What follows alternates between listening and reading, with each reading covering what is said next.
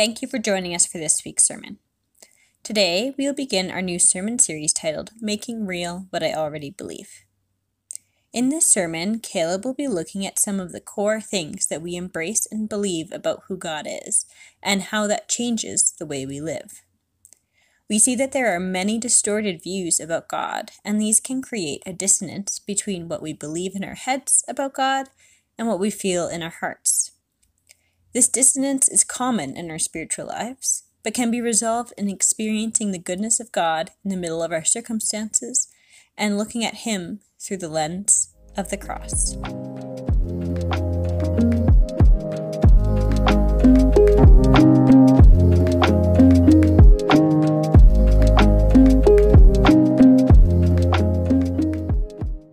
Well, happy summer. I'm not sure how it's July already. Uh, that seems to be how it goes. But this morning I am introducing our summer series, uh, and we've titled it Making Real What I Already Believe. And we're going to be looking at some of the core things that we embrace and believe about who God is and how that changes the way that we live. And if you've been around varsity in the summer before, you know it's our tradition in this church to get to hear from some different voices in our community over the summer. And so this summer is no different. You'll hear from me once, or twice, sorry, and Susan once, and then we'll be getting to hear from some other people from within our community, which will be very good. And uh, we're basing the series this summer on this book. It's called Having the Mind of Christ. And shout out to Carol McIver, who actually gave all of us pastors a copy of this book uh, and we thought it would be really helpful for building a summer series. Um, so, this book has eight axioms to cultivate a robust faith. And it's all about eight axioms or principles about who God is. And an axiom is defined as something that we assume to be true, something we take for granted. It's a starting point or something that we begin with. And the authors of this book have identified eight essential thoughts for forming our picture of who God is. And so these eight thoughts are going to make up our summer series. So, with that said, let me uh, tell you what they are. And this is what we'll be spending time diving into this summer. So, number one, God is love. So, it's all about love. Number two, God is always present and at work. Number three, God is just like Jesus. Number four, God meets us in our messy reality. Number five, God cares about all of it more than we do. Number six, God does the same. God's love always reckons with power. And number eight, God transforms us through embodied participation. So there'll be a quiz on this at the end. No, I'm just kidding. Um, I'm excited for us to have a chance to hear from some different voices on these themes this summer. I think it's going to be really rich. And each week, we'll take a deeper dive into uh, one of these axioms. And all of them are going to be paired with stories from Scripture that relate to the theme or demonstrate the theme at work. And as you can see, uh, these axioms are all about the picture we carry about who God is. So you notice they all start with God is. And I don't know what you feel when you look at this list. You probably just saw it for the first time. But if you sat with it for a while, I'm not sure what would come up f- for you. Maybe you would see it and you think, yes, absolutely, that's what I believe, that's what I live out of. Um, but maybe you see this and you think, I'm kind of struggling or I'm fighting to believe in some of these things. Or maybe the circumstances of your life are causing you to question some of your long held beliefs. I don't know where you find yourself this morning. But it does go without saying that this list, or the, the picture of God that's formed by this list, isn't the only picture of God that's available in the world. Here's another picture of God that's actually quite re- readily available. And there's a lot of examples of distorted pictures of God available in the world. This example is from uh, Westboro Baptist Church. Maybe you've seen them in the news or heard about them in the States. Uh, but they proclaim this God of hatred, um, this God who hates everyone and everything, except presumably the people who are holding the signs. God maybe doesn't hate them. but I actually don't think that you or I would struggle to find pe- people who we know who associate the word Baptist with this image, or people who associate the word church with that, that image, or maybe people who associate the word God or Jesus with that image. And while it's easy for us to distance ourselves from the people in this picture, many of us still live with tainted images of who God is. And I get it's probably much more subtle than this very loud, God hates everyone kind of belief. But what about statements like, God is disappointed in me? Or God is distant from me? Or God is too busy to really care about me? And I know from talking with many of you, and I know from my own experiences, that when we're being honest, we sometimes struggle with some of these subtle distortions in our picture of who God is.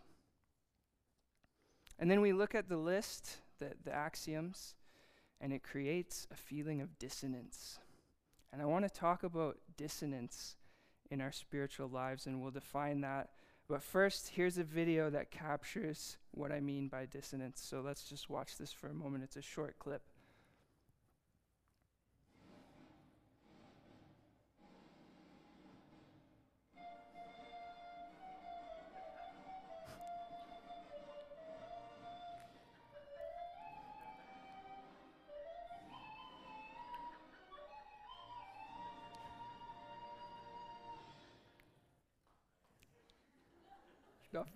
Does your spiritual life ever feel like that? Is that just me? You're like, I'm trying to get the notes. It's not quite, something's not working, something's out of tune.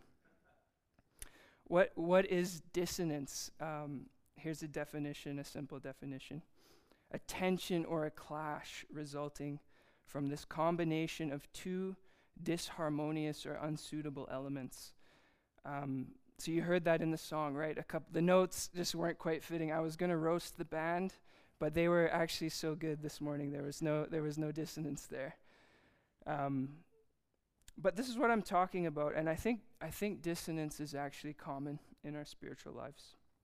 And what I'm talking about is the clash between what we believe in our heads and what we feel in our hearts or what we experience in our lives. And when these things are not in harmony, it creates a feeling of dissonance. And I can remember a time in my life when I lived with a lot of dissonance. Um, when I was 18, I moved to Toronto to work with a, a mission organization called Urban Promise.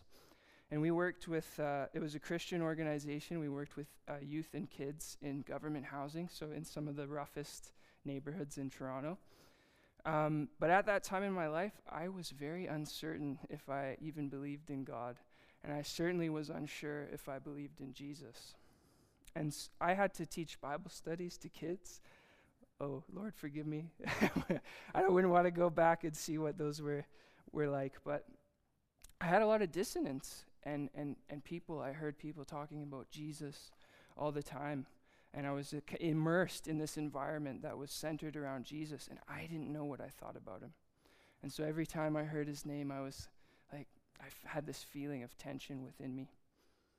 You know, and eventually I came to know and experience the living Jesus because I realized he was a real person. He was involved in my life uh, very closely, he was walking with me.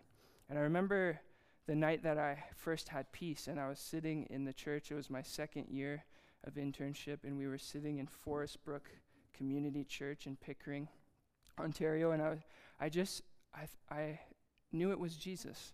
I just had peace in my heart. Something had shifted from trying to convince myself or think through all this stuff, and I knew, I just knew He was real in my heart. So that's a big example of something like, well, I'm not sure what I think about Jesus. That's a pretty important thing. But there's still other things about God or the Christian story that we might struggle to believe or feel dissonance uh, when we think about it.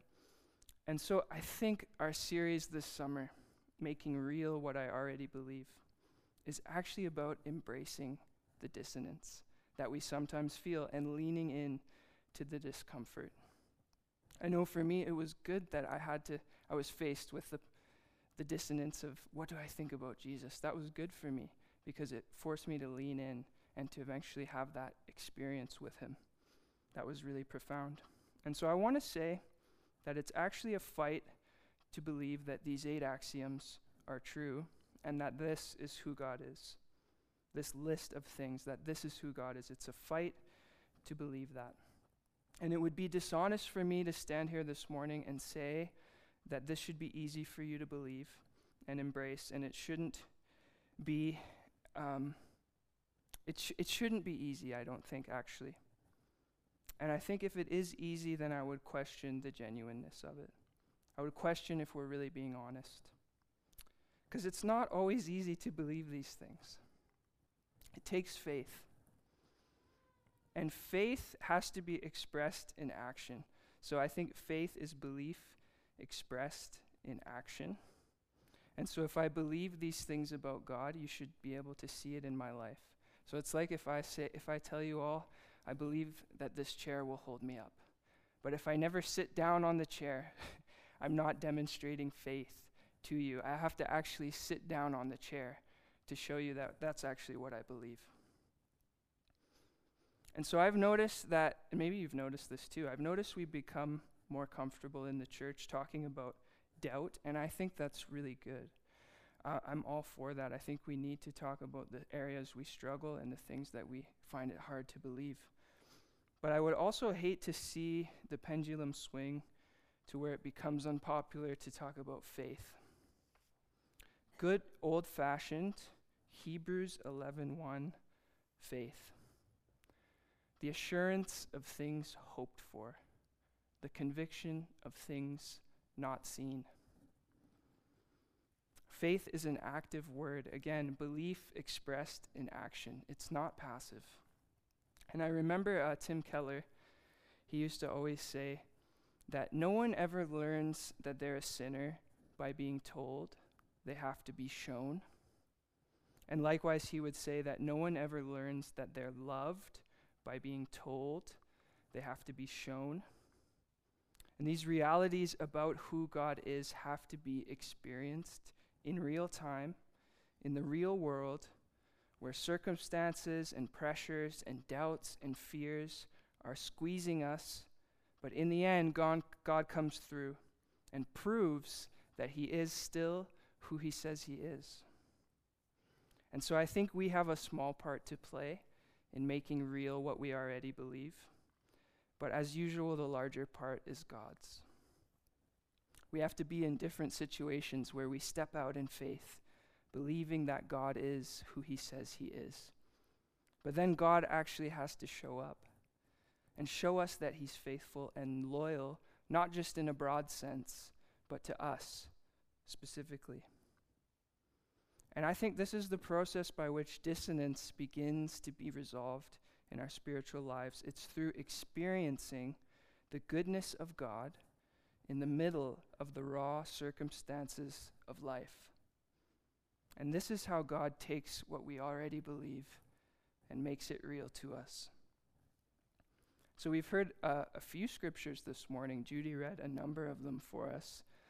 Um, and in, in the last scripture is uh, from 1 Corinthians and I'll read it for us again. But this is where the title of this book actually comes from. When we tell you these things, we do not use words that come from human wisdom. Instead, we speak words given to us by the Spirit, using the Spirit's words to explain spiritual truths. But people who aren't spiritual can't receive these truths from God's Spirit it all sounds foolish to them, and they can't understand it. For only those who are spiritual can understand what the Spirit means. Those who are spiritual can evaluate all things, but they themselves cannot be evaluated. For who can know the Lord's thoughts? Who knows enough to teach him? But we understand these things, for we have the mind of Christ.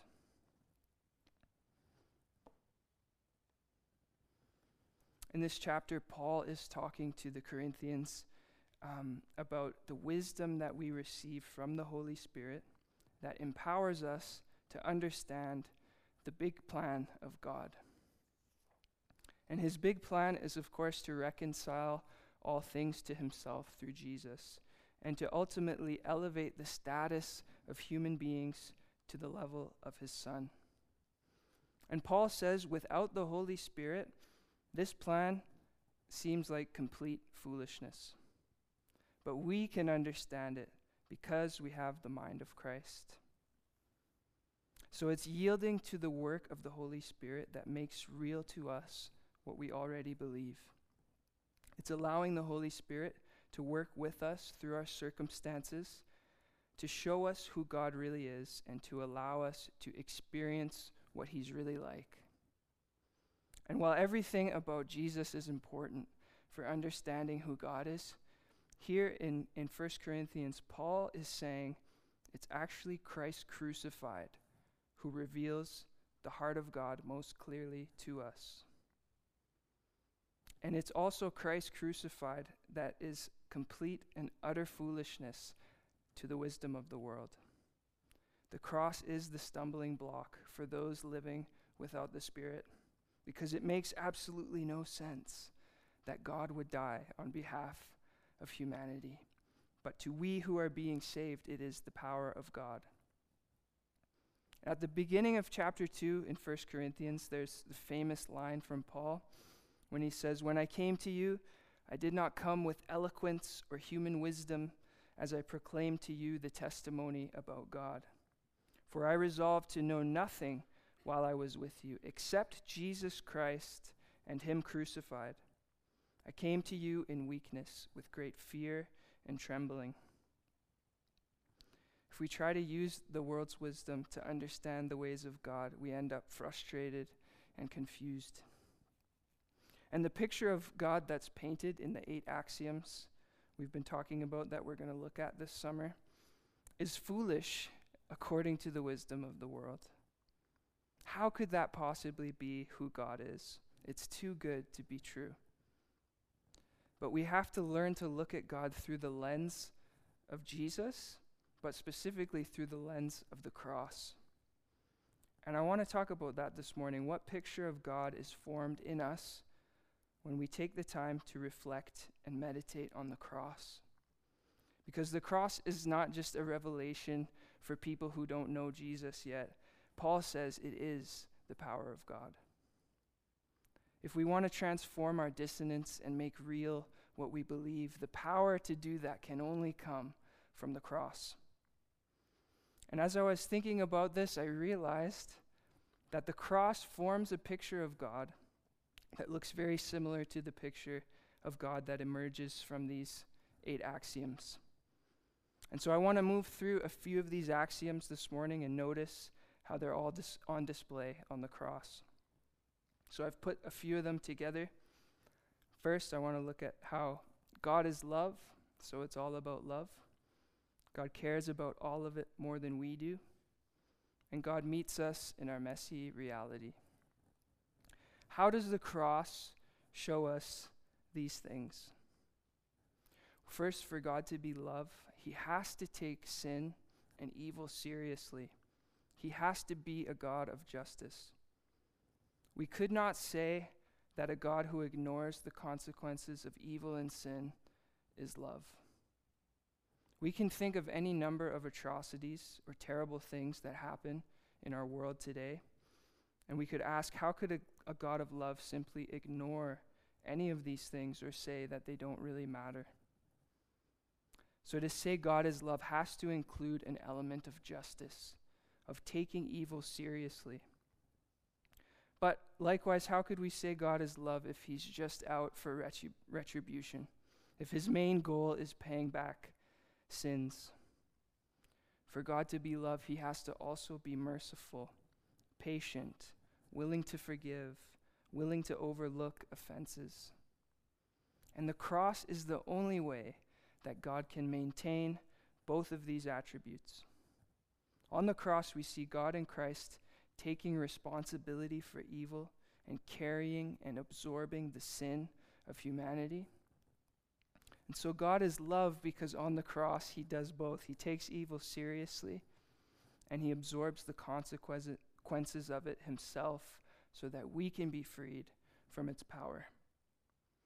And God cares about all of it more than we do because he's willing to take these consequences of evil and sin on himself so that we can be free. And God meets us in our messy reality because in Jesus, God doesn't shy away from even the darkest parts of the human experience.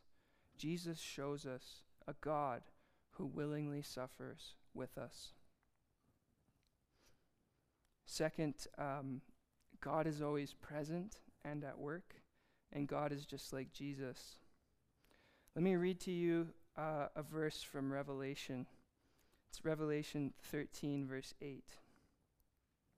All inhabitants of the earth will worship the beast, all whose names have not been written in the Lamb's book of life.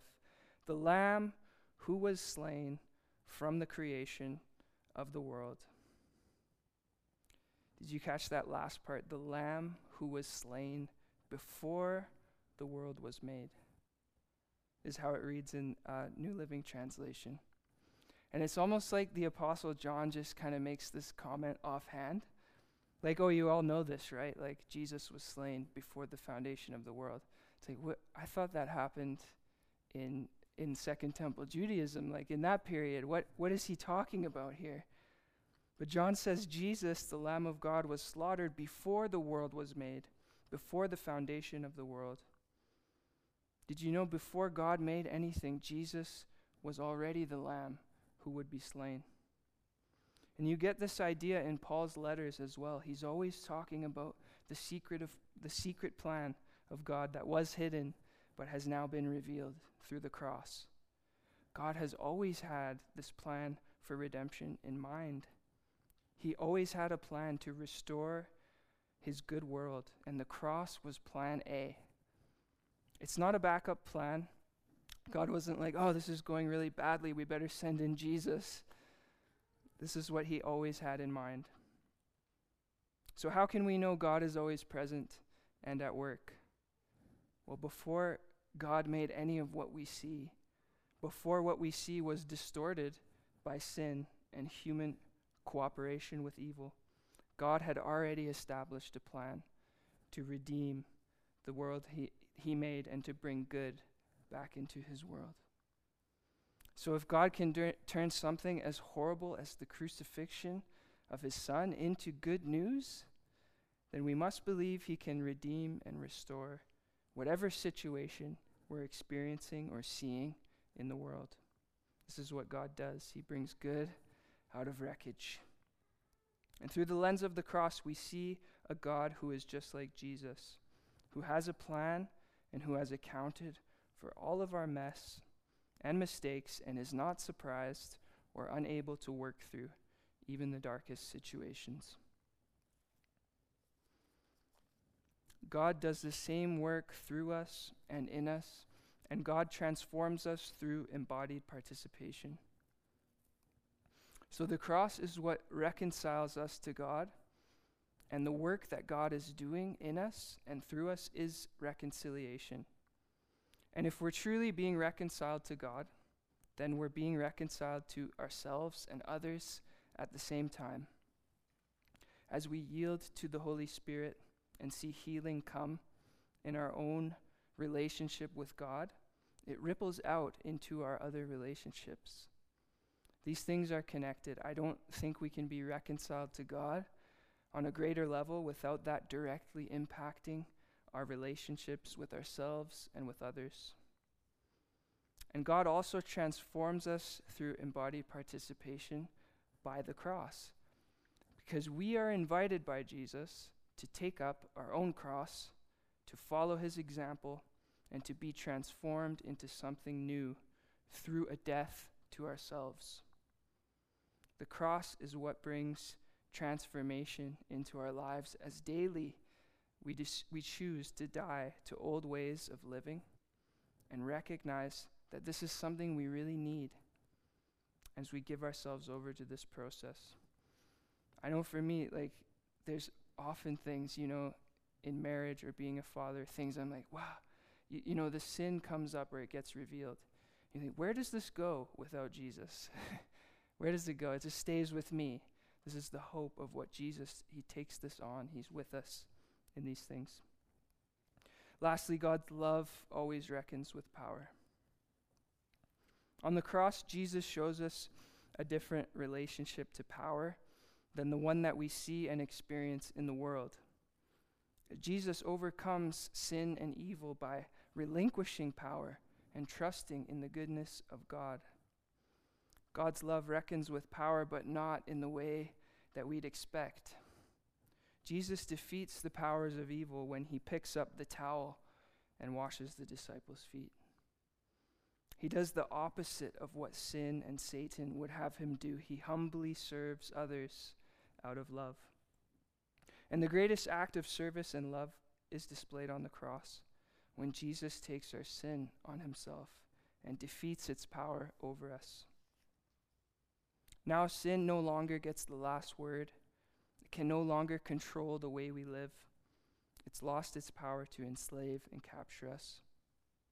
The cross establishes a new kingdom where the first will be last and the last will be first. It's a new economy where people pray for their enemies, where they're willing to go the second mile with them, where all people are welcomed with inherent dignity and worth because they're made in the image of God. God's love reckons with power and establishes a new order of things that exists within the old order. And it's foolishness to the world, but to us, it's the power of God, and it's all made possible through the work of Jesus on the cross. Let me try to land the plane this morning. We've talked about the different pictures of God that we carry with us. We've talked about the dissonance we sometimes feel between what we know in our heads and what we experience in life and what we feel in our hearts. And we've talked about the fight that it is to put our faith in the picture of God that is revealed to us in the cross of Jesus Christ. And I want to invite us again to lean into the discomfort this summer. I want to invite you to notice particular places or ideas that create dissonance within us and to not run away from them or deny them, but instead to allow God to meet us in these spaces of discomfort. And I want to suggest that perhaps, I know this has been true for me many times, and I think it still is, but perhaps the area where we feel the most discomfort is the area where God is most wanting to reveal to us who He really is. With that, I'm going to invite the band back up and just going to pray for us. Jesus, thank you for how you revealed to us the heart of God. Jesus, thank you how you show us who God is. God, that you are not distant, you are not far away. You come down to us and you meet us in our messy reality. And you take these things on yourself so that we can find freedom. Jesus, thank you for the cross. Thank you for your sacrifice for us. That you that you invite us in now to your family. And Lord, would you come and remind us of these things again this morning? We ask in your name. Amen.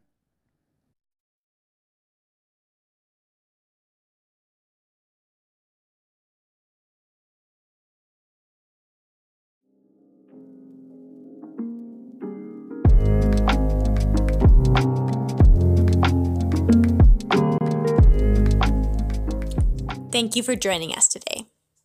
For more resources to help further your study throughout the week, you can go to vbchurch.ca forward slash sermons.